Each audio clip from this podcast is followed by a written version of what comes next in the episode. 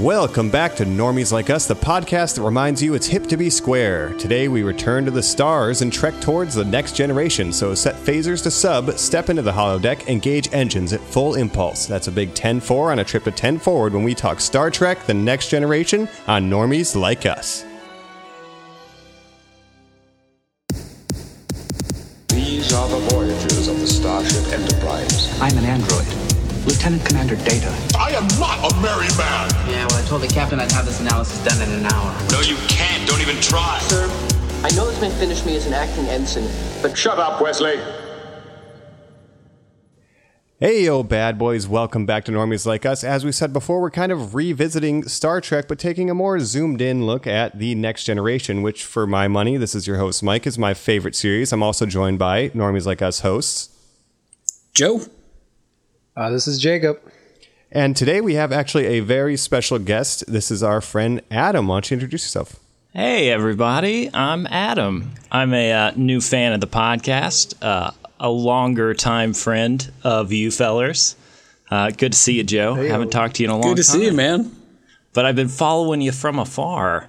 Oh, oh thank you. Fellow uh, fellow Fireside boy, you got your own podcast going on as well. I've listened to some episodes of that. It's very fun. Reading Heathens, everybody.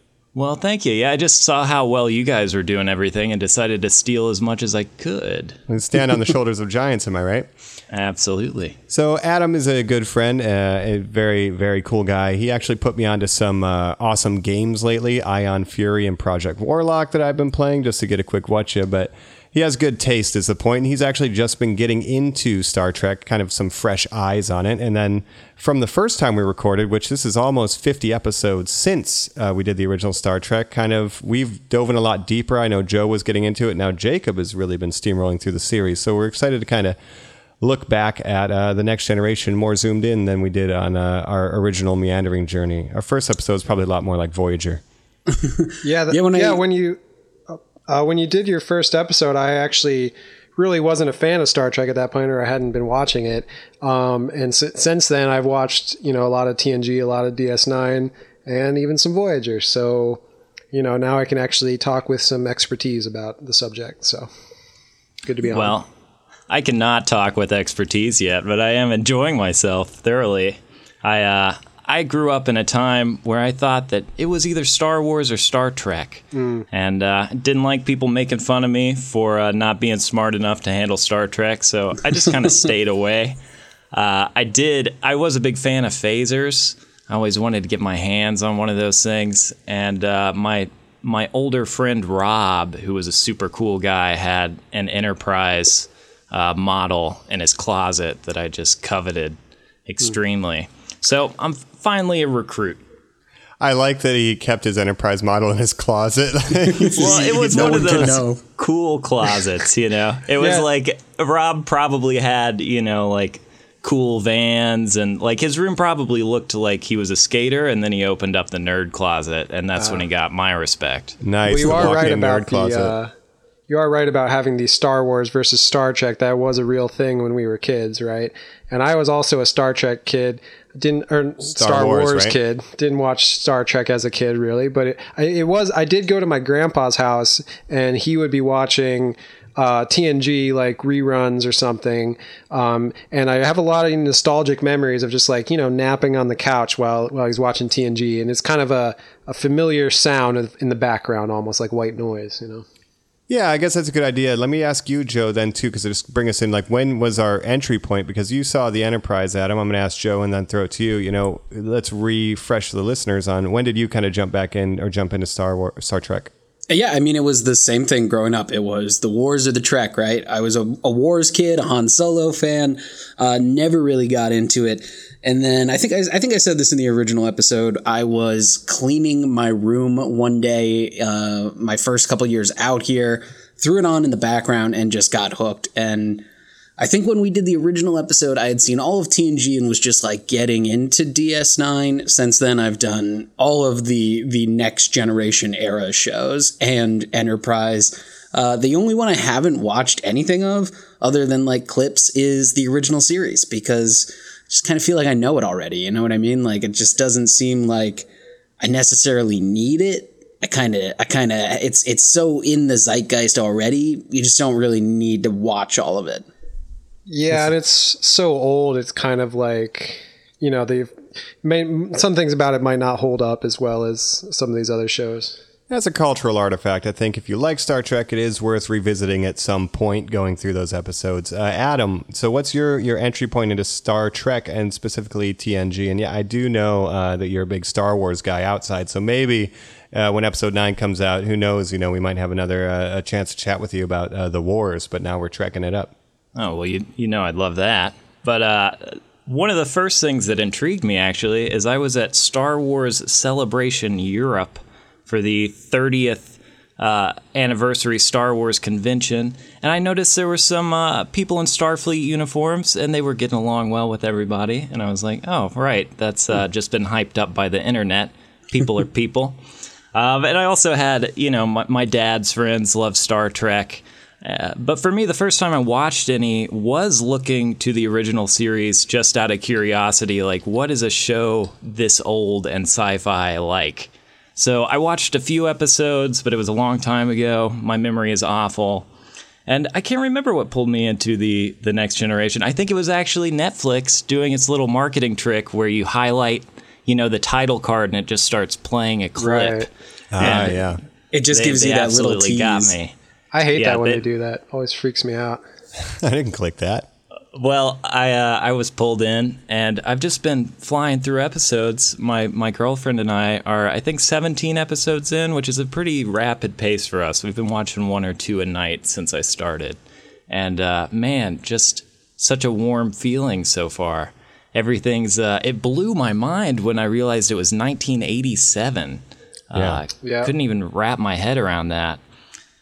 Yeah, I Um, think I've that's since- one of the things that makes it so special is you you watch it and it feels so modern, and then you see the release date and it's like, yeah, that's 1987, man, and they were doing all of this. I mean, even the effects look great. I think Yeah. that's true too. Is like, uh, especially with things going on in the world now, it's refreshing to see a show where like people are communicating well and like getting along, and they all have different backgrounds. There's something about it that's very calming, especially TNG. Uh, TOS has a lot more like Flash Gordon action, like weirdness to it, but TNG just has this this tone that's just it's it's hypnotic almost. That's kind of like Adam's experience at Star Wars Celebration, right? I mean, he saw guys in Starfleet uniforms getting along with smugglers. That's how it happened. So That's, uh, go ahead. Uh, I was just going to say that's kind of exactly what it was. Is we we watch a lot of news shows, comedy or not, and uh, it was really refreshing to see a vision of humanity like trying to do its best. Um, it's uh, very calming. It is. Yeah. It is nice. Yeah. And um, I just wanted to say how how I got into Star Trek recently too, because uh, I didn't. Yeah, like I didn't really watch these when I was a kid or in high school or anything like that. It always seemed a little like TNG. I would maybe catch an episode as a rerun or something, and it it I don't know. It seemed a little dry to me. Like maybe it, I wouldn't wouldn't hold my attention or something like that when I was younger. Uh, but then when I started watching it recently, uh, bas- well, basically what happened was it was a recommendation of, of you guys, Joe and Mike, uh, who were both watching it at the time and, and recommending it to me. Yeah. And so I started on TNG and I just got really hooked, like basically like Adam, I just got into it and I was like, wow, these are, this is way better than I thought it was going to be. Yeah, and you've been really kind of into Deep Space Nine, which you know kind of Yeah. overlaps, and we'll probably end up doing that down the road because there's so much meat on the Star Trek bone. Um, yeah. So when I so I started watching TNG, and I was basically because so TNG is very episodic, whereas DS9 you really have to watch them in order because it's Whole got continuing storylines. Yeah. So when I started on TNG, I was skipping around all over the place because I watched some season one episodes, didn't get, really get that into it, and then I watched some later episodes. I was like, oh, these are a little better. And then so basically, there's like a guide I was looking at online of like these are the must watch episodes of TNG. So I, I started watching those ones first so I could really get the best episodes. For whatever reason, I felt like that's how I wanted to watch it. Um, so I have seen most of the show. Um, I haven't seen most of like s- season six and seven. I still need to watch the ending, but Yeah. I skipped around and I've watched most of the what are considered the best episodes, and I've seen a lot of other episodes as well. So Yeah, and just to kind of explain quickly, so the way people describe because there is an overlap is TNG is the wagon train and DS9 is the old dusty, you know, gunslinger town, like you know, in, in a western allegory. So we'll get to there one day, but right now we're talking Oh, yeah. uh, TNG. Yeah, and so like so, so so TNG, I was watching that, and then from there, I was like, oh, this is fun. I want to check out DS9. Watch the pilot of DS9. Got interested in that, and then I started watching that, and I got super hooked on that, even more than TNG. So like when we were talking about what, what we should do on this episode, I was all, I was actually lobbying for DS9 because it's my personal favorite, but I also really enjoy TNG, um, and I think it's interesting to talk about the differences between them. Um, but yeah, DS9, I got super hooked. Um, and I finished that whole show except for the second half of season seven, which I'm kind of holding off because I don't want it to be over, you know. But uh, TNG also good. Yep. So um, before we just kind of dive into the history, and then we're just going to have a general conversation, listeners, about uh, TNG, what we like. I want to ask uh, Adam specifically because you're just now getting your feet wet with this. Um, there's certain kind of Trek isms, and I, I was wondering if you're familiar with any of these. So I'm going to throw throw a couple out there. Uh, first Trekism. Are you familiar with the Picard maneuver? Uh, I'm not familiar with the Picard maneuver. If I had to take a, can I take a guess? Yes. Take a guess. Is that where he actually factors other people's opinions into things? you're thinking too deeply. It's when he stands up and straightens his shirt.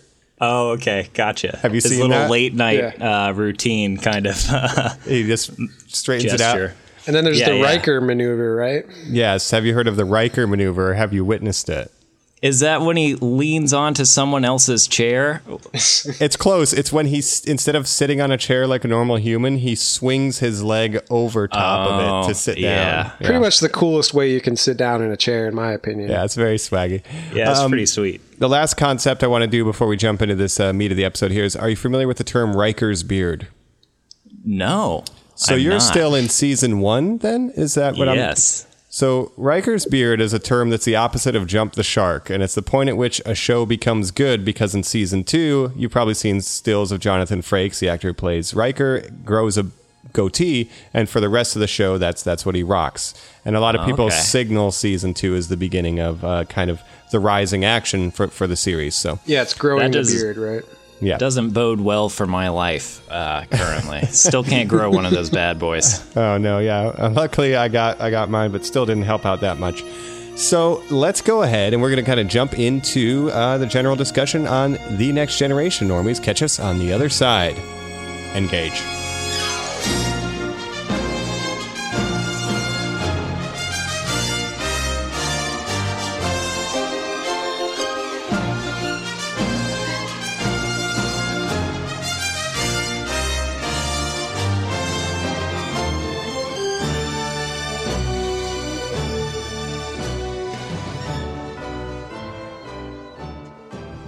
All right, we are back and we are talking the next generation. I quickly want to kind of run through a little brief history. So, the original series ran and ended in 1969. So, this came back in 1987. So, we're looking at nearly 20 years without Star Trek on television.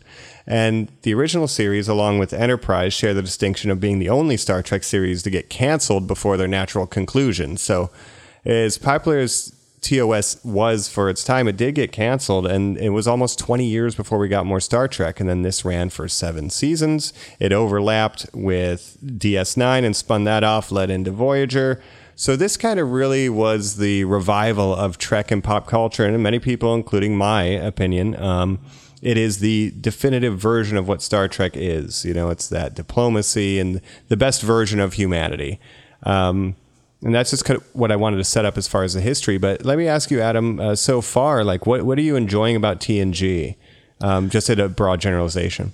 Uh, well, my favorite thing is that that uh, none of the characters at all seem perfect. Uh, there's definitely hasn't been many moments so far where I'm like, Picard, you got it all under control. You know, you're like in charge. It all seems like an achievable level uh, of greatness. Like I feel like I could be on that deck and contribute, and that I would be balanced out by the the strengths of my my Maybe cohorts. if you could graduate Starfleet, you know, it's a Starfleet yeah. Academy. Well, I just learned Very getting in prestigious is, school. is not not easy. Yeah, Because yeah. old, old Wesley didn't even get in on his first try, man. This isn't. And that guy's a Mary Sue. Oh man, I got to ask you what you think about Wesley. Please tell me. First Well- impressions. Well, I was watching an episode drinking a Stone Woot Stout. Okay. And I really didn't know who Wil Wheaton was. Um, I mean, I've, I've heard him on podcasts and pop Yeah. up here and there. And then I looked down at my beer and I looked at the child on screen. And I was like, wait a second. I think that man made the beer I'm drinking right now. I had no idea he worked with Stone on a beer, and I like I like the Stone products. Please sponsor us. Um, every year they make a uh, nerdy uh, labeled beer. Um, one of them was an H.R. Giger themed alien esque bottle. One was a Star Wars bottle. I know you're an alien Very fan cool. too. Yeah, yeah. I pretty much only watched Alien and Star Wars and Blade Runner growing up. Uh, but I don't know. I'm not really a big fan of child acting or No. or children. I'm not good with them. But uh, he's been passable so far. He hasn't annoyed me yet. Okay, well let me ask uh, Joe and Jacob. Let, let's start with Joe then. What what do you like about TNG for the normies?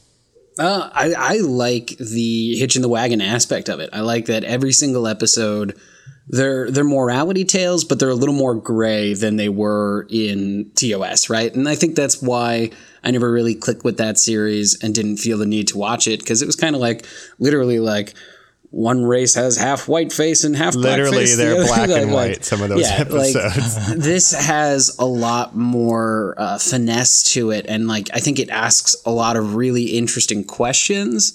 And you know like adam said none of the characters are perfect but at the same time they're all willing to admit their faults. Like at first i thought it'd be really boring to watch a show where like what if everyone just like said how they felt and communicated properly? Um, but it really grows on you. It really is kind of refreshing to see and it leads to a lot of like honest moments that aren't forced and that's that's nice to see I agree with you 100%. Jacob, what do you enjoy about TNG? And then I want to do Um, is I'm going to jump in and we're going to look at our bridge crew, look at our cast, and then we'll break down Yeah. some characters. But what do you like First, generally? first, I wanted to uh, when we were on the subject of Wesley, I wanted to give you a fun fact there, Adam. Let's go. Uh, So Wil Wheaton this year is the same age that uh, uh, what's his name, the uh, Patrick Stewart was when he first played Picard in season one. That is a fun Think fact. about that. So it's been Feel you know, old yet? Yeah, feel old yet? That kid. I still this is what can't grow a like beard. now. yeah, so a little fun fact there. I can't really imagine current day Wil Wheaton uh, being in the same position that Picard was, but uh, uh, Patrick Stewart kind of looked old at a young age, so it kind of makes sense. Um, but yeah, TNG. What I really like about it, it's like what what they said as well. Um, I agree with everything Joe and Adam said. Um, and also, you know, when I was first getting into it, I really it wasn't what I expected. Uh, it was a little different than what I expected, and what really struck me was I thought the kind of techno babble and stuff like I thought that wouldn't I thought that would be boring to me, uh, but it actually it's kind of it's it's really interesting. It's kind of soothing because they have the kind of you know a- after a while you're watching so many episodes and you kind of understand what they're talking about more and more like when they're talking about the port nacelles and and all that stuff like you're kind of getting the the vocabulary of and it's it's to me like it really is like they're on a ship and it takes like hundreds of people to control this giant behemoth that they're they're piloting around the space. And it's not like one person can has just has a steering wheel is just steering. Like there's like a lot of things that go into it. And if all the pieces aren't working together in harmony it doesn't work right. And so just the idea of like problem solving and and um, just fixing things like that like i think that's a really interesting aspect of it. When you get to the end of the series, the second to last episode on Netflix is actually just a documentary, a TV documentary about the show. And one of my favorite sections was talking to the writers who are responsible for the techno babble and like how they go about making it so it's a way that makes sense scientifically, but also Yeah. makes these unrealistic things realistic. Really Right. interesting stuff.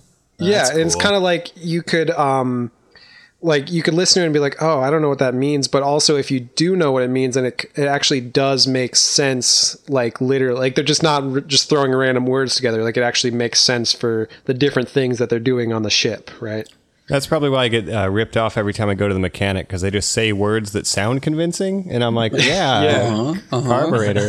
Right. Adam, it's like the more episodes you watch, the better you understand it it. grows on you. Adam, how, how do you feel about the techno babble? Have you been inundated by it yet? Or you kind of Um, I feel like I, I haven't heard too much of it yet. I, I did read that only one writer survived the first season. Um, apparently, there was a lot of turmoil, and so most of them left. So maybe those those techno babble guys weren't there yet.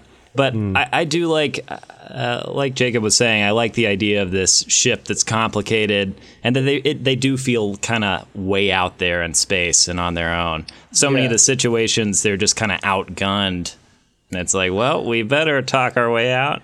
Right. Yeah. Well, literally reminds me of like an old battleship, like all the different, you know, you have different ranks and different jobs. And like, I think that's pretty much what it was based on, right? It was like these battleships and like World War II or whatever. And like, mm-hmm. just you, each person has their own role and like they're an expert at their role and just making their ship work in harmony. There's a strict org chart for sure. And like even the very first episode where it opens with Q and he puts all of humanity on trial, it really sets the stakes of like you humans are like insignificant and you could be snapped out of existence. Yeah. And and like just the fact that like yeah, you are out in the wilderness and you are in constant danger and it's just up to you and your crew to maintain the safety of the thousand people that you have on the ship. It's uh, it's a good setup. Yeah. Since uh, since we've done the first episode, I actually got Cassie into it and did another watch through with her, and it was her first time.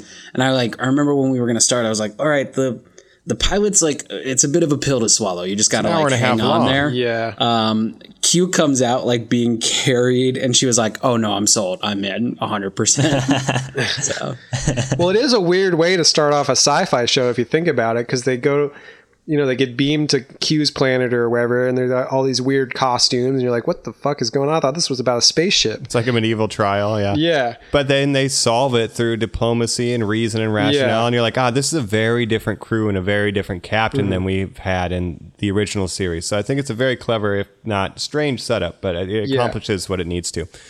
Um, how about we talk about this crew here, right?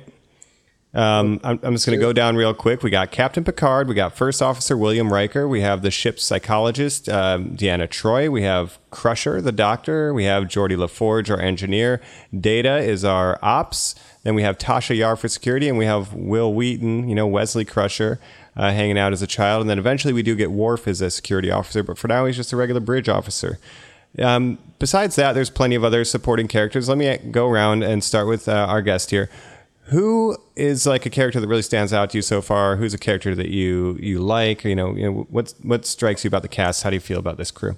Well, I probably should have mentioned earlier that when I was very young, I remember idolizing Geordi even without seeing much of the show. Just whatever was around peripherally that I took in, I wanted to be Geordi so badly. All, all it was was those glasses, They were I'm sick. sure.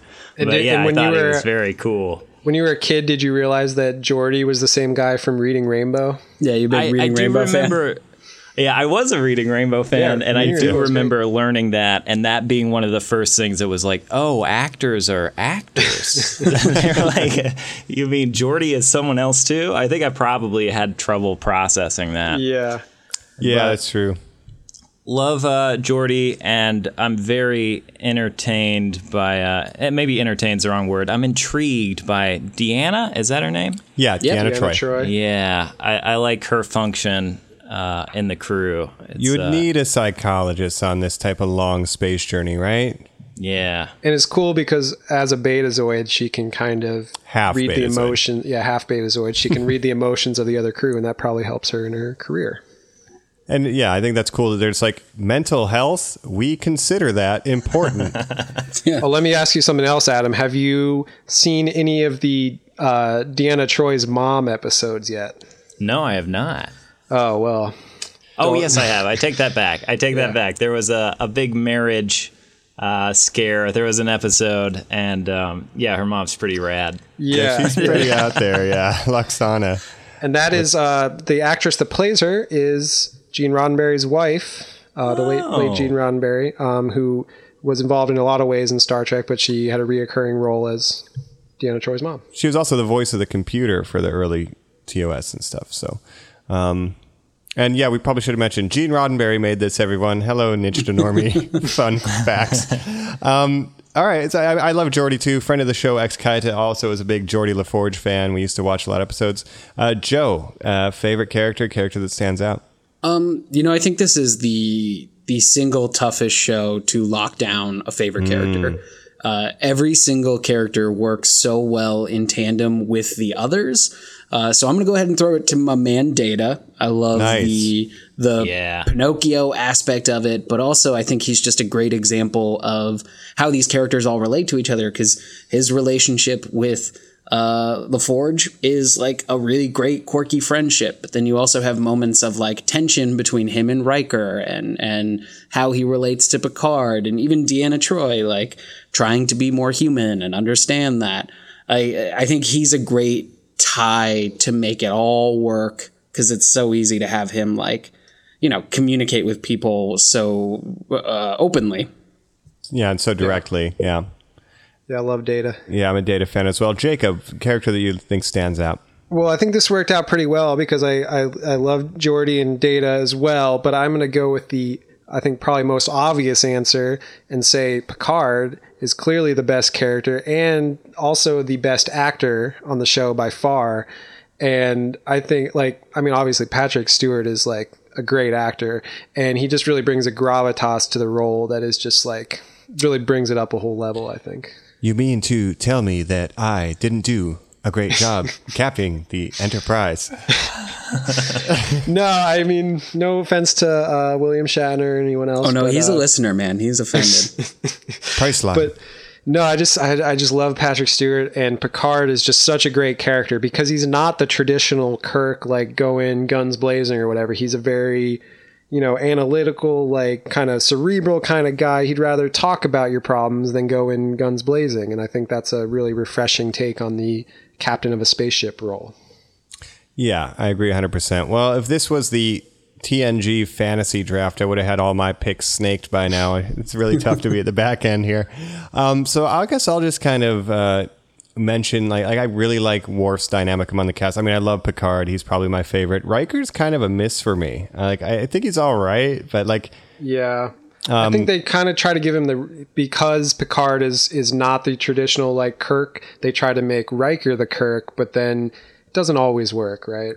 Yeah, he's like kind of the womanizer. He's like the more like uh, more emotional, quick to action, and you know Picard's there to temper that. That's why Picard's in charge. And they did kind of want that Kirk pretty boy guy, and that's why he didn't have a beard in the uh, first season. Right. Um, but I do enjoy Worf as being you know a Klingon who was raised on Earth and is in Starfleet, and he kind of wrestles with his identity. There's some really good story arcs with him kind of balancing his Klingon side and that heritage, but he was raised by humans on Earth, so it's like it's kind of an interesting thing.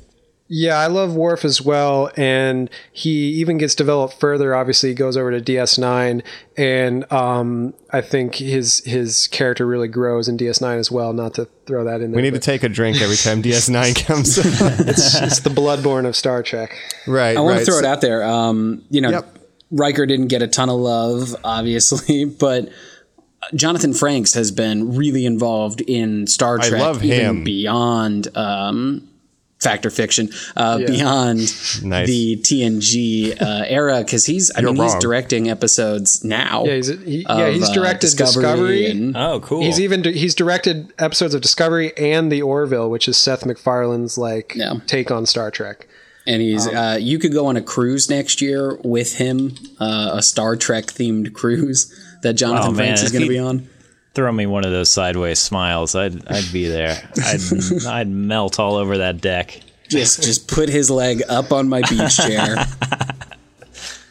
Yeah, I mean, he he cut his chops while like directing Star Trek episodes. I mean, he even Yeah. did um, First Contact, this TNG movie. So, um, yeah. he really um, got his feet wet and spun his wheels with this series. Um, so I got to give him a lot of respect. How about we go ahead and we take a quick break? We come back. Let's talk about some of the weird uh, supporting characters. Then we'll talk least favorite characters, and then maybe we'll just talk about some episodes, guys. Sounds Yeah, good. let's do it. Sweet. All right, let me just reroute the powers through the dilithium matrix and to the port nacelles. Gotta get those port nacelles. Yeah. Oh yeah, that's going to be uh, one thousand four hundred and fifty-eight dollars. I'm just gonna look at this touch panel and pretend I know what I'm doing.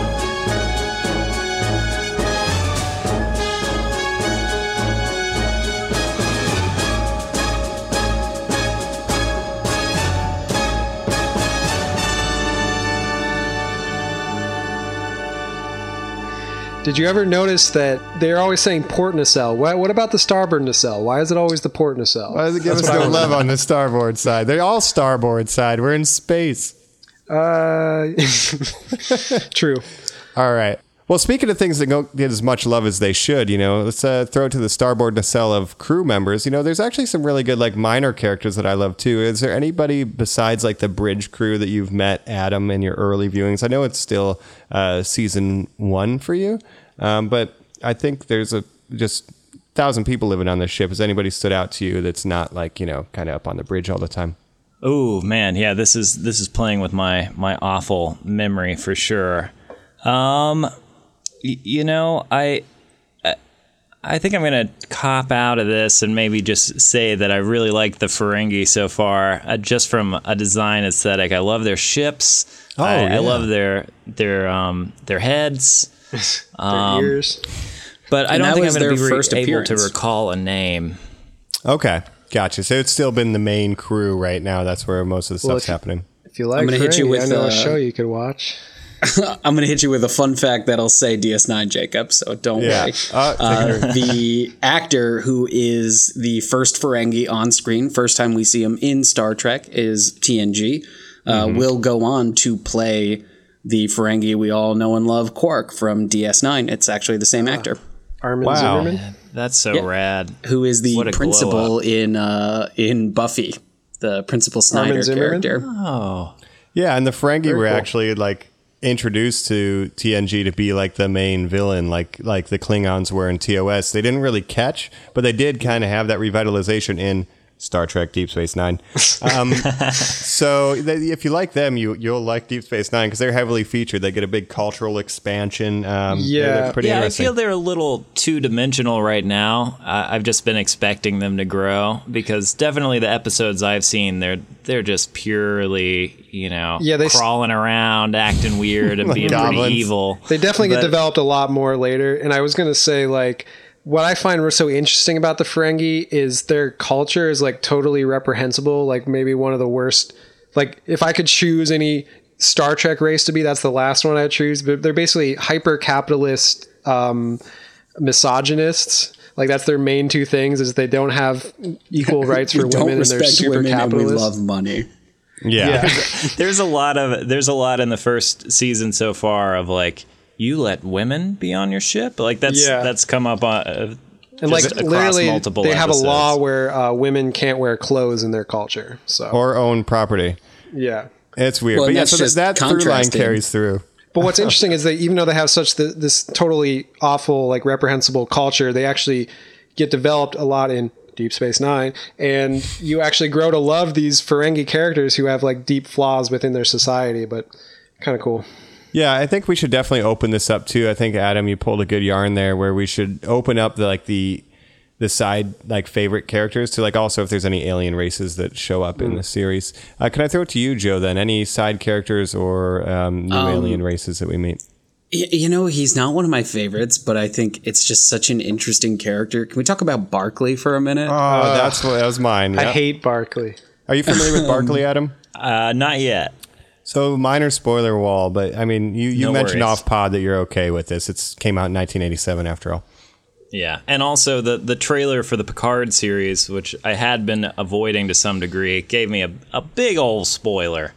So oh yeah, for the I'm end of Nemesis and stuff. Or yep, I know what you're talking about. But so uh, Joe, uh, let's jump into Barkley. Kind of set up for Adam and the listeners at home who might not know who Barkley is. Maybe Yes. people know Picard, but bring us in. So Barkley is a nervous uh, hypochondriac who doesn't really speak up at all, but then in the holodeck is like king of the fucking castle and like creates all of these uh, elaborate Three Musketeers esque adventures where like he's the hero and Deanna Troi's in love with him and all of the bridge crew are a bunch of dummies and he's the best. Um, Yeah, but I think he's. I think he's fascinating because beyond uh, you know he shows up here and there in TNG and then fucking like a decade later you see him in Voyager and Deanna Troi is still his shrink and he's like meeting up with her. And that's just like man the, the fucking continuity of this is insane. And he's Yeah. still obsessed with like holodeck technology and living in a fantasy. And he basically is like making deep fakes of his coworkers. Yeah. It- it's really weird. I gotta say, I don't like Barkley as a character at all. I mean, it's I I like what they did with him, but he's like I think like in the first episode where you meet him, I think the crew tries too hard to like you know Broccoli? accept him. Yeah, like they they should just kick him off the ship because he's he's a piece of shit. How did he get Yeah, on the nerds get out. flagship of the of the Right. Yeah. Right. Well, apparently, like he is like really good at one specific thing, right? But he's he's just a total wreck in every other way. But just the fact that you're like that's the creepiest thing you can do is just to have a fantasy world where you're using real people like appearances. Like that's like very very creepy to do. Well, and like while we're talking question. about the the holodeck and that and reoccurring characters, I mean, what about the adventures of Sherlock Holmes and uh, uh, Moriarty. Moriarty? Moriarty, Moriarty? yeah. yeah, I guess that's a weird side character. There's a lot of Sherlock Holmes adventures, Adam. I've been introduced to some of that so Okay. far. The, the moment I saw it, I was like, "This is gonna come back. There's gonna be more Sherlock Holmes going Yeah. on here." I love all the holodeck episodes, to be honest. Well, that's why I like Barkley because he brings up like very early on after introducing the holodeck, they have a character who explores like the moral implications of a holodeck and how like it could be used in like the wrong way. So I, I like him for that. that Mm-hmm. no, I do study. like yeah what they did with him, but I just feel like they tried too hard to let him fit in, and it's just like he's a lost cause. Just get him off this ship. You know, give up, give up. Like six or seven episodes, and Jacob's like, "I'm not fucking here for it." I don't like that do you guy. have a do you have a Because it's sleeper? creepy. Uh, yeah, I was going to mention so uh, Dr. Pulaski in season two, right? so, Ah, yes. um, so Adam doesn't know this, but in season two, uh, Dr. Crusher leaves the ship for a bit, and we get Dr. She comes Pulaski. Back. Yeah, she comes back. But uh, in season two, we have Dr. Pulaski, who some people don't really like her very much. Um, I kind of liked her. Like she was a little, you know, she she was kind of feisty, and she kind of got into it with Picard. She No got into it with. Data. Yeah. Oh, see, I hate her. and She was so mean to Data all the time for no reason. She was kind of mean to Data, but she was also like trying to to get to know like and understand what and who he was. Right. I guess But I, I do was like agree. cyborgist. Yeah, she maybe to a degree, but I mean, she's never met anyone like Data, so it took her some time to understand him. Yeah. Um, I guess if I can jump in and throw my sleeper out there, I, I was going to say Barkley. I just I think he's fascinating. Um, it just th- this weird like psychological like study of like you know he just has all these issues and he's very it's- good I at mean, one it's thing. the the gray tones that make TNG It's so so, special. You know, I mean, that's okay. We got this great technology, but like some people are obsessed with it and use it in the wrong way, and they live in fantasies. And like, how do you get them to break out of that? And like, they do care It about mental very- health. And As we get into VR Yeah. world, like yeah, yeah, it is very prescient in a way. Like like More there's people relevant. that basically get so into World of Warcraft that they neglect their children and like don't go to the bathroom and stuff. So it is it it, it did it was very prescient. Yes. Yeah, oh, yeah. the the reason I am staying alive on this earth is so that I can enter into a VR world and never return.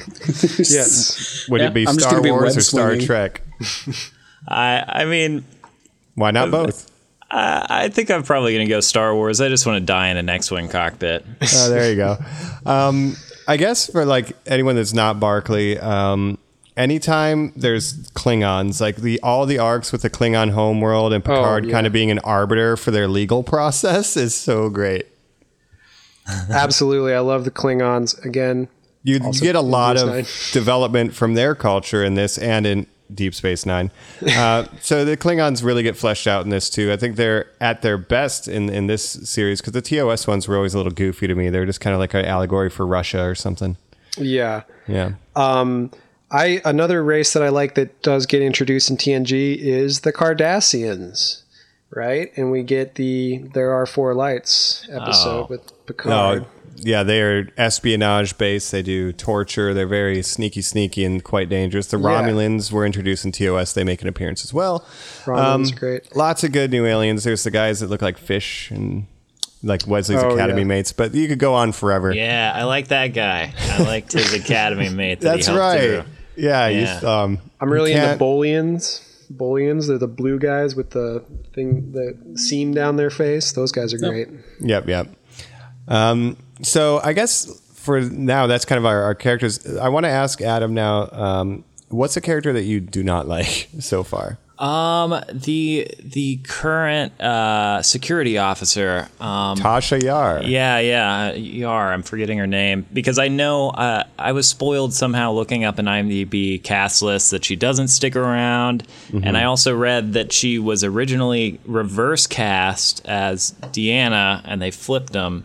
So I- I just feel like she's a little underutilized. Um, she she also had some combat sequences that were not convincing, which I'm sure is not a fault of, of the actor, but there's definitely not much intimidating about the hand to hand going on that's supposed to be, you know, incredible And from learning at the holodeck. Chief of Security.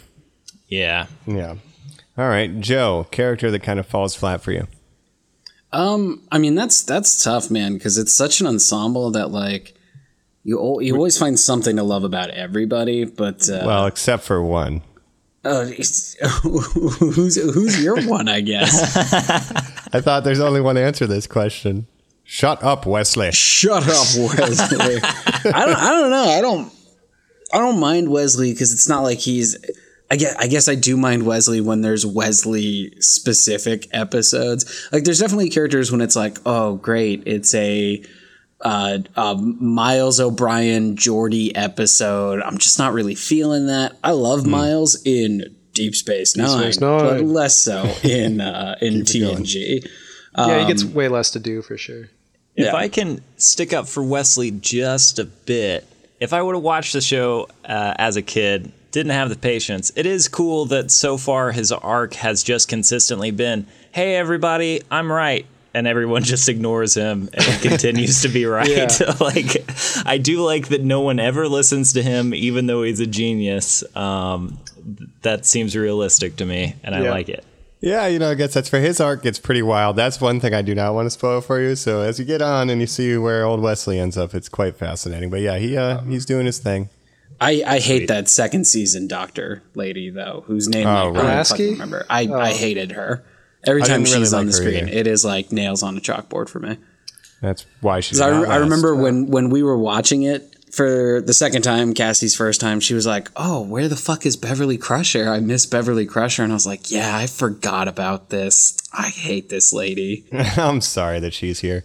Uh, Jacob, character that falls flat. I was going to say um, my least favorite in the main ensemble is Doctor Crusher. Um, so I guess it's a hot take that I like Pulaski. I'm a Pulaski truther, but Yeah. uh, Crusher, I just feel like she doesn't really have much to do in a lot of the episodes. And like, yeah, she's the doctor, but and she has some like quasi relationship stuff with Picard, right? But other than that, I just feel like her character doesn't have much to it. Um, so I would, I mean, and I like the whole cast. So I'm just saying, from my least favorite is probably Crusher. It's like my least Yeah, it's favorite- definitely nitpicking. Yeah, my least favorite TNG character is probably higher up on my list of like you know shows that. It, Than any Voyager character. Yeah, Yeah, yeah. Like my least favorite TNG character is better than any Voyager character. except Janeway. Janeway. Oh yeah. Um, I was gonna say one thing. It's not a character, but one thing I really hate is one episode love interest characters. Like anytime there's a one episode one love interest with Yeah, any they're the character, worst. It's always terrible. Yeah. Yeah. I agree with you there. Well, speaking It of just episodes, reminds. oh no, go ahead. No, I was just gonna say it reminds reminds you too much of your own life. You know. Oh no, He's trying to I get brought it that, back that for season that long. Will they? Won't they? We're gonna need to get uh, Pulaski in here for the burn on that. Yeah, that was a good burn. But no, it's just like when anytime there's like, oh, this character is going to be in a love thing with Riker for one episode, but you know it's not going to No, last they're because gonna they're not in the rest of the show. So Well, let's Yeah. go ahead and jump on. Let's talk about some favorite and worst episodes because there's a particular one arc love interest involving a ghost that is high on my list for worst episodes. Oh my god! involving my least favorite character. All right, It's on the other side of Irish this, we're going to be talking episodes, TNG.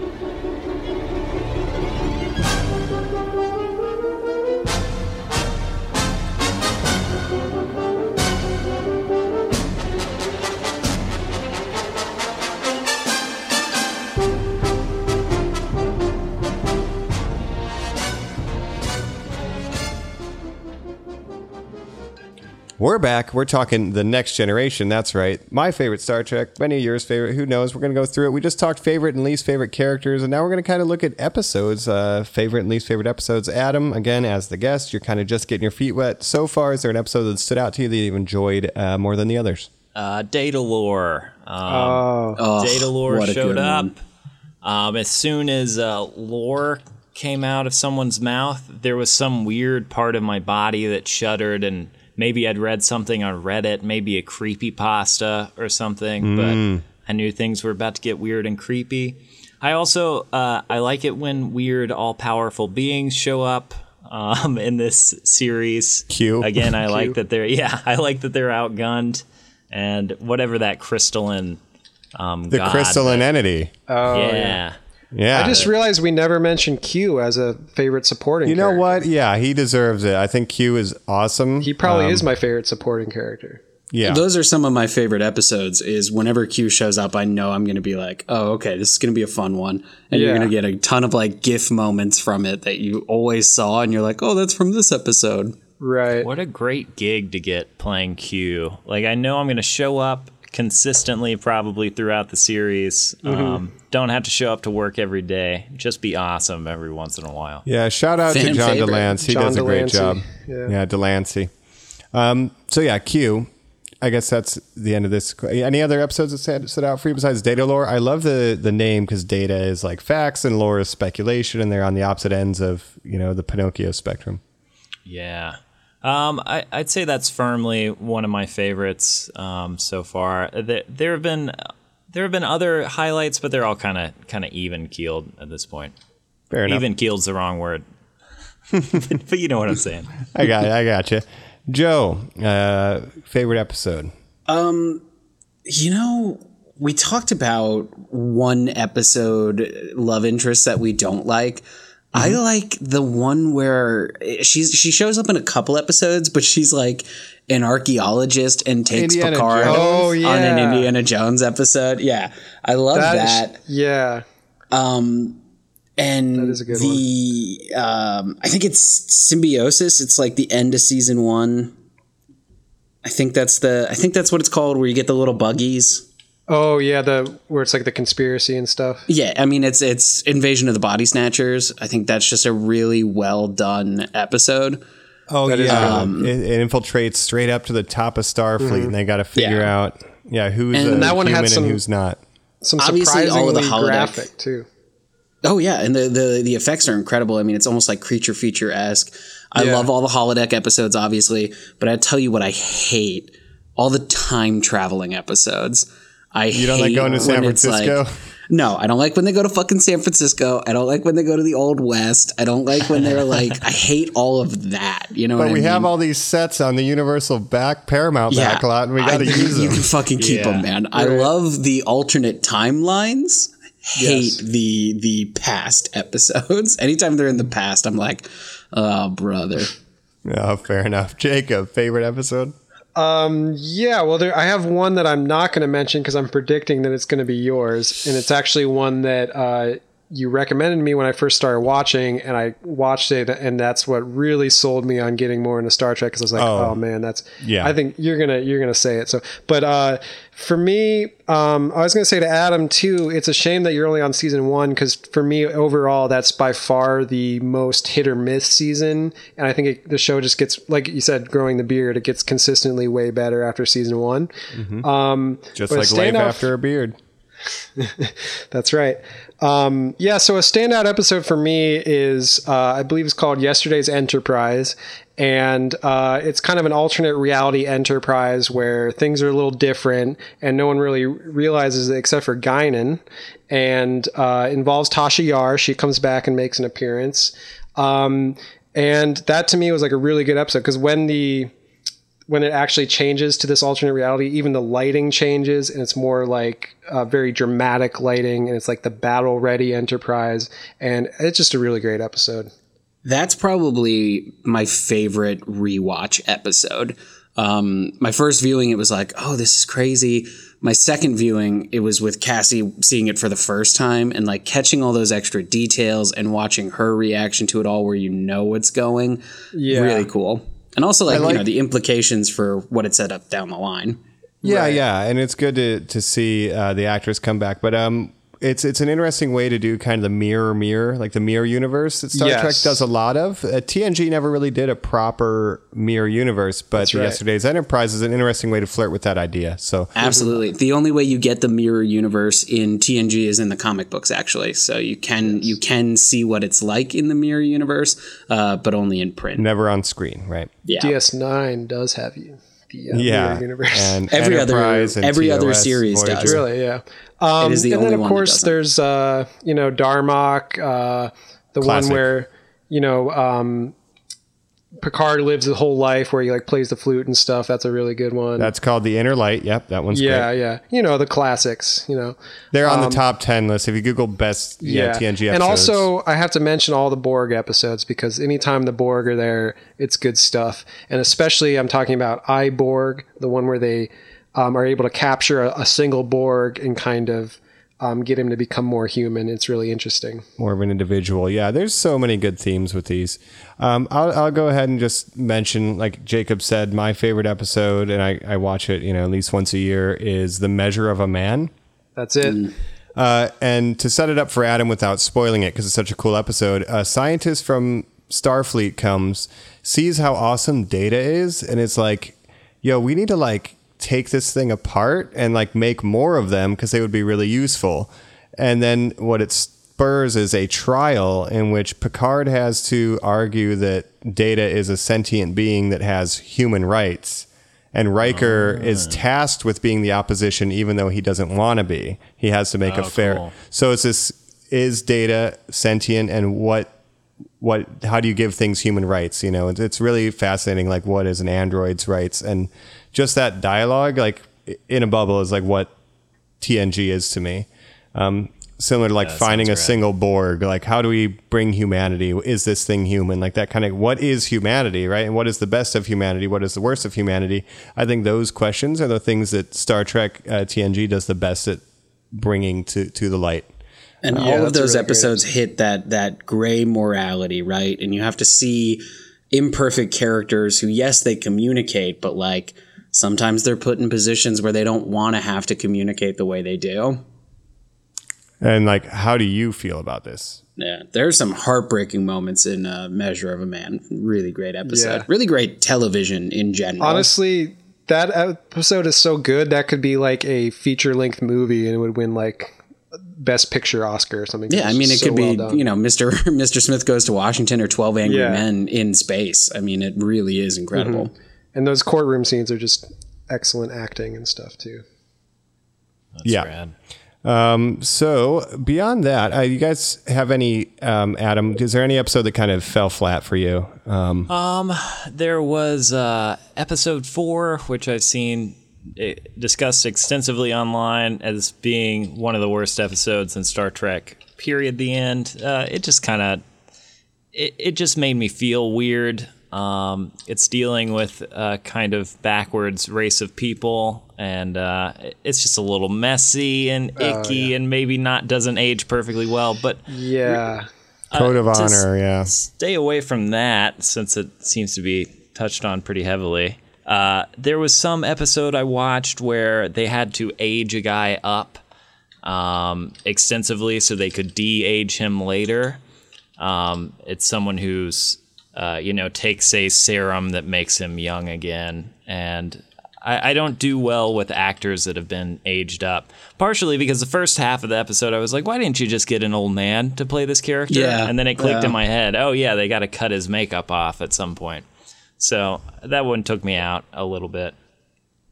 Gotcha, gotcha. Joe, any uh, any kind of bottom episodes here before we take this thing to wrap? Um, a weird one that's not a bottom episode, but I've seen other people call it a bottom episode that I love. Uh, Captain Picard Day. I think Oh. that is when Oh, I like they're that one, having yeah. they're having so much fun at that point, and I feel like certain people are just like, uh, I don't want it to be fun, and it's like, no, I love it. I love like Isn't- him being like, I'm a role model. Like those are some of my favorite moments. Isn't that love the one where he with the archaeologist lady, or is that a different one? Where they go to Risa? No, I think that's a different. Is is that that one? Picard's Picard's vacation or something. No, Picard Day is No, where they're no, no, no, celebrating no. Picard for being a great Oh. captain. Yeah, yeah. Oh, okay. I don't. I, I guess I haven't seen that. One. The kids It's make all, like all the cards kids for him on and the shit. ship, yeah, are like they they just want to like meet the captain because Oh. like it really plays on the idea that like yeah they're on this big fucking ship, and like some of them probably never meet the captain, Right. and like Some of the you know kids they're were like born oh on the it's ship. It's Captain Picard Day, and he's like oh I fucking hate that I don't want to do that at all. And then Starfleet shows up and is like, "We need to do really serious Starfleet stuff." And there's like, you know, a big banner with his name on it. That And sounds. he, he does not like children. I don't know if you've been introduced to this, Adam, but he Yeah. like that's his thing. That's know? another thing I like about. Yeah, I like that. Yeah. It's just how much That was relatable disdain he has for Wesley. For So sure. that's one of those ones that other people don't love so much, but I I think it's just really funny. Gotcha. Jacob, did you get to throw out one of the ones that kind of fell flat for you? No, um, I guess mainly it would be ones from early on, like season one. Adam, it's a good thing that you're liking so many season one because it honestly only gets better from there. Um, and but I think there are really some some hit or miss ones. Like sometimes they just go to a planet and it's like, oh, this is the Irish planet. These are just Irish people, but they live on this planet. But they live here. Yeah, You know? that's really weird. um, but they're like 1890s Irish people. It's not. yeah. Yeah, yeah. Uh, but for me, so some of those, some of the season one and s- some in season two are a little mediocre in terms of what's going on in the episode. I think season two uh, premiere was one that I really didn't like at all. Um, to give you a brief description, it's where uh, Deanna Troi gets impregnated by some mysterious Oh alien yeah, that's a force. fucking weird one. Yeah. Um, yeah, that one just didn't work for me. Uh, That sounds like two of my favorite things Deanna Troi and alien impregnation. Yeah, that's what the alien movies are all about, right? Forced alien impregnation. But no, it is really not as interesting as I made it sound, probably because it's just like this light that like goes in there, and they don't really do much interesting with it, and it's just kind of slow and boring. Um, yeah, so those kind of episodes, I'm not a huge fan of. Jacob's like, Yeah. fuck that episode. Yeah, before we get to the wrap here, yeah, my my least favorite is probably the one that involves a romance with a ghost and uh, Doctor Crusher. I, I think That's we a can great just one. Leave And the ghost there. is like banging all of the women in her family forever. and her family tree. Yeah. Yeah, yeah, because she's like there for like her great aunt's funeral or something like that, Yeah. and then like falls in love with a ghost that was like, yeah, you know, I used to be with your great aunt, but And she's kind of with you." into it. Yeah, oh yeah, she goes for it. Yeah, it's weird. So it Doesn't It's- sound it's skippable as- to me. no, definitely not skippable. You should watch it. But um, other stuff that falls flat for me is just um, there's not a lot really. It's it's just any like of those crap uh, one-off romances, and the rest don't really stand out. Um, as far as anything that I, I absolutely hate, um, I definitely hate uh, Skin of Evil, which you guys know what that is. Adam, you'll get there. Oh, yeah. it's just so low budget and weird. Um, but that's an early season episode, so I can forgive it because it really does pick up after season two. Yeah, Um, so So most most Wesley episodes early on, I don't like as well. shut up, Wesley. shut up. like there's the one with the being where he can make the ship travel really fast, and the Traveler, right? yeah, Didn't the like traveler really fast ship. Yeah. what does he do? He travels. Uh, there's some really good ones too. Just last mention before we get to the wrap. There's like the guy who pretends he's from the future, but he's not, and That's he has an agenda. That one's episodes. fun. So that's something to keep an eye yeah, out he's for. Yeah, grifter.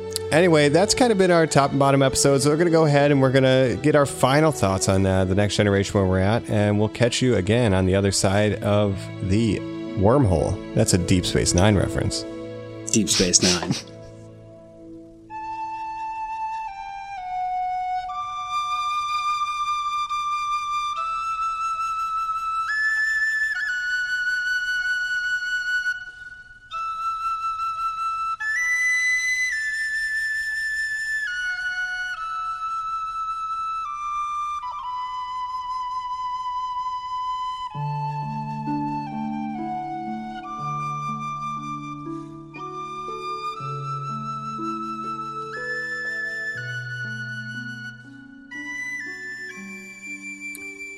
Engage. We are here to wrap up the end of the TNG episode.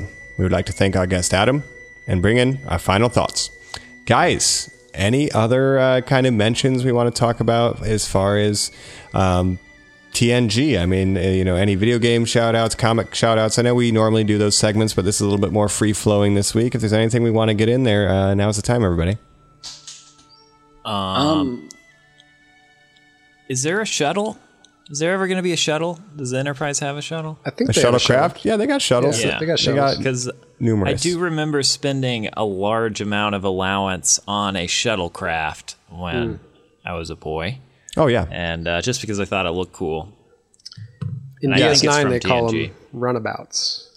yeah. They got they got the shuttles. They have multiple shuttle bays. Uh, you know, if you need to do a little short range mission, there's uh, I believe there's a bottle episode where some characters get stuck on a shuttle. Um, it's Picard and Wesley. oh yeah, that's right. Picard and Wesley get stranded in Yeah. a I was going to mention video games, but I realized I did not play a next generation game. It was a Voyager game that was a first person shooter that was just absurdly, you know, you, you killed a lot of things for being a Star Trek game. Is this an elite, elite force? yeah, that's it. Uh, Elite Force. Man, it was cool. I remember somebody, you know, taking a bunch of bullets to the chest to save me so I could complete the video game. And I also played Klingon. Um, my dad and I played that, but that's also not part of the next generation. But that's when where shooting seems appropriate. yeah, yeah, it Yeah. made a little more sense. And then in Definitely. terms of video games, there is Star Trek Online, which is a long running MMO that kind of incorporates all the Star Treks, the whole world, you know. Um, Yeah, But you can and we dress your covered that in our first episode. oh, as well, right, yeah. yeah. Yeah. Uh, I tried to play that once. I installed it because it's it's free to download. I installed it. It took like four to six hours to download or to install on Yeah. my computer for some reason. and you played for about 45 minutes.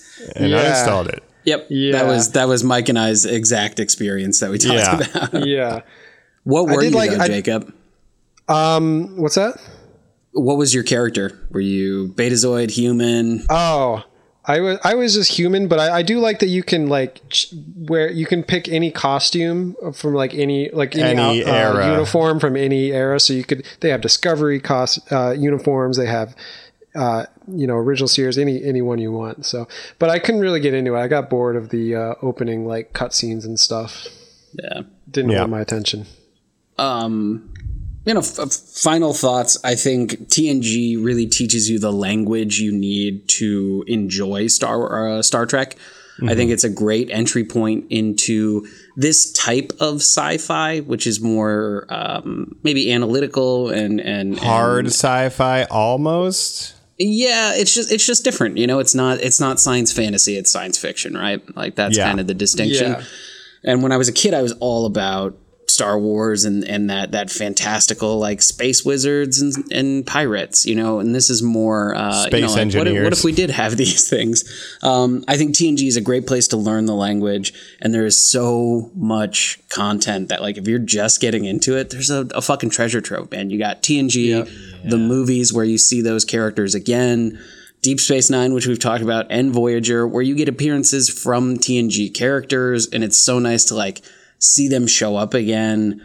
Um, and you know, obviously, we got stuff moving forward, so I think it's really never been a better time to be a Star Trek fan because of Netflix and and having all of these shows at your fingertips. Because it is, there's nothing better than like marathoning these. Yeah. I'm I'm so excited um, because you know I like it. My girlfriend likes it. There's hours and hours of content. I'm a hard man to please with TV, and uh, even the even the things that maybe aren't perfect about it, I can enjoy ironically. Um, So I'm just looking forward to uh, seasons and seasons, and then future series of uh, Star Trek. Yeah, they're awesome. And CBS All Access has given Disney Plus a run for its money with the Picard series. We'll see uh, how that turns out. But now is the time to binge TNG, normies. If you haven't watched it yet, now's the time to watch it because the Picard series will come out and you'll be ready for it. Um, Yeah, that's and it. Adam, I think you're really going through the cycle that I went through, where I started on TNG and I was like, "Oh, this is so good," and then I was like, "Oh, there's there's like four other Star Trek shows on Netflix that I can watch," and then I got into DS9, I got into Voyager, blah blah blah. But It's um, really exciting. yeah, it's like, oh, there's like a thousand hours of this TV show that's like amazing. I've never seen it before. That's cool. Um, yeah, we're gonna sync those cycles up someday. Yeah. You just gotta, uh, and I think like not to blood more in this episode, but DS9 does flow really well after after you finish TNG. It, it flows into DS9 pretty well, and the continuity between all the shows, other than maybe you know TOS, but even that has continuity too. Like it's just so well done, where they have actors appearing and and stuff like that, and also world events happening or right. continuing. One of the first TNG related movies was Generations, where you have the original crew mixing Right. with the TNG crew. So Um, yeah, this is the first time I ever did this, um, and I did it. We're doing it for Buffy and Angel now too, where I watched uh, congruently when the shows start overlapping, and it is really fun to just see like, oh, you guys had to get those props out, or that makeup out, or that Yeah. set out. Um, it's been really fun, and then like you're more excited to see characters when they show up in like like seeing Deep Space Nine people show up for an episode of TNG. It's like, oh, I just saw them last week. It's it's exciting. It's yeah. exciting. Yeah, I've, ne- I've never done that before, and uh, you know, if you're gonna start a rewatch, I recommend doing that this time around because it's a lot of fun. yeah, and if you get to the end of TNG, Adam, there is an overlap with Deep Space Nine, so you can do that where you kind of hop back and forth. Yeah, actually, the when you get to- timelines sync up, yeah. Even There's when you two can, season overlap. Yeah, even when you start on like I think season five is when the first season of DS9 aired, so you can watch those congruently. And then once TNG ends, Voyager starts in the Now you got of eight more DS9. seasons or whatever. Yeah, so you can watch those all continuity um, congruently. Yeah, Yeah. Oh, and then one last plug: um, the the documentary that's the second to last episode on the Netflix version of the show. It's really fun, man. It's it's a 45 minute long TV documentary. Jonathan Frakes taking you through the set. They go to a Star Trek convention, and just to see like what that looked like in the early 90s was really fun. Yeah. Um, so I highly recommend watching that documentary when you get to the end of the series. Yeah, I love that kind of stuff. Awesome. Yeah, definitely. Um, yeah, my last thought Star Trek TNG. It's my favorite one. It's a good entry point, even if you just watch the best episodes on the internet list and then jump around. Uh, Depending on your taste, we talked about this on the last episode. I believe that was episode 16. Uh, this is going to be episode 64. Should have done a Nintendo one in hindsight, but we're okay. Um, and I just want to say, hey, guys, thanks for being with me um, to do the episode. Adam, do you have anything you want to wrap up with? Any shout outs? Anything you want to plug? Man, thank you guys so much for having me on. I'm a, a big fan of the podcast. It's going to take Thank me you. a while to catch up on the backlog, but you're really just doing quality work. Um, I make a Thank you. mediocre podcast called Readin' Heathens, which you can get at readinheathens.com. No G on that ing. It's just reading. Um, uh, and I know how much effort that takes, so I'm just really impressed with the operation you guys got going on. Um, Oh, yeah. I am a fan. Um, and check us out at it's at hosted pod on Instagram, which is um, which accumulates all of me and my buddies' uh, projects. Let me tell you, it's good stuff. And we'll definitely drop that into the show notes. And if you go to the normieslikeus.com, click on this episode, and you can find Adam in our uh, our guests uh, category, and all of his socials and info will be in there too. Oh, fancy! I got to learn how to steal that from you. I'll show you sometime, yeah, while we're talking Star Wars. Everybody, thank you again for listening to this uh, redux, this kind of revisit of the next generation. Uh, we'll be back um, with some more episodes for you next week, and we're looking forward to getting into the next couple weeks. It's going to be our Halloween month that we always do, and there are five weeks in October this year, so get ready for five spoopy episodes. Thanks, everyone, again. This has been Mike. Joe. this is Jacob. Joe. Hmm? Say your name. This, this is Joe. Let's oh, you take that again. I already said my name. All right. And once again, thank you everybody for listening. Be sure to check our socials. That's Normies Like Us on Instagram, YouTube, and we will catch you next time with some great episodes. This has been Mike. Joe. This is Jacob. All right. Signing off. End program.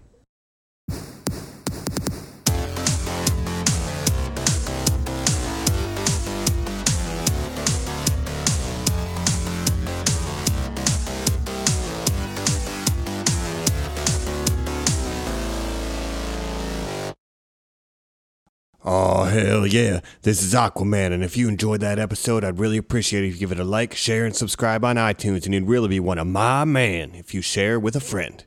We'll be seeing you around. So, what's next?